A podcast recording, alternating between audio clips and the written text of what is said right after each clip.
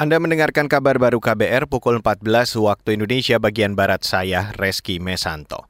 Saudara Kementerian Koordinator Bidang Perekonomian atau Kemenko Perekonomian mengklaim menemukan 40 jutaan hektar lahan yang terindikasi tidak sesuai antara tata ruang dan kawasan hutan. Selain itu juga menemukan 4,7 juta hektar izin usaha pertambangan atau IUP terindikasi bermasalah di dalam kawasan hutan. Berikut pernyataan Menko Perekonomian Erlangga saat acara peluncuran aksi pencegahan korupsi tahun 2023-2024. Kegiatan sinkronisasi kebijakan satu peta bertujuan untuk menyelesaikan permasalahan tumpang tindih pemanfaatan ruang yang diatur dalam peraturan pemerintah nomor 43 tahun 2021. Menko Perekonomian Erlangga menambahkan kementeriannya juga menemukan 3,4 juta hektar lahan sawit terindikasi bermasalah dengan kawasan hutan. Selain itu juga ada 1,6 perizinan perkebunan sawit yang terindikasi bermasalah dalam kawasan hutan.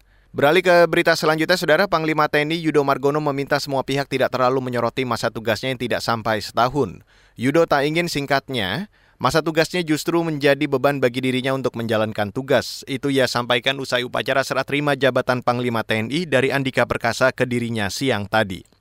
Jadi mohon ini eh, polemik ini tolong di inilah jangan di apa namanya ini malah malah akhirnya menjadi apa ya menjadi pembatas saya gitu. Jadi nggak usah di blow up seperti itu. Saya cukup semua sudah tahu bahwa apa namanya eh, saya pensiun 1 Desember Ya, semua sudah tahu itu. Ya, saya kira presiden pun sudah tahu kalau itu satu Desember itu. Jadi nggak perlu lagi diumumkan gimana Pak, nanti cuma setahun, cuma setahun. Panglima TNI Yudo Margono saat ini berusia 57 tahun. Dia genap berusia 58 tahun pada 26 November 2023 mendatang. Berdasarkan Undang-Undang tentang TNI, usia anggota TNI untuk pensiun paling tinggi adalah 58 tahun bagi perwira.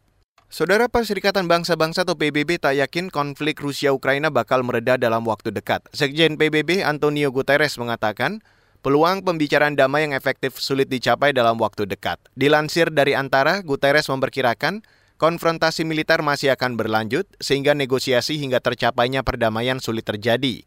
PBB kata Guterres bakal terus menawarkan platform-platform dialog untuk meminimalkan penderitaan akibat perang.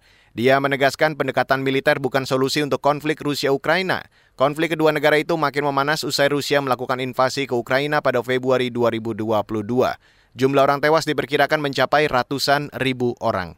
Dan saudara, demikian kabar baru saya Reski Mesanto.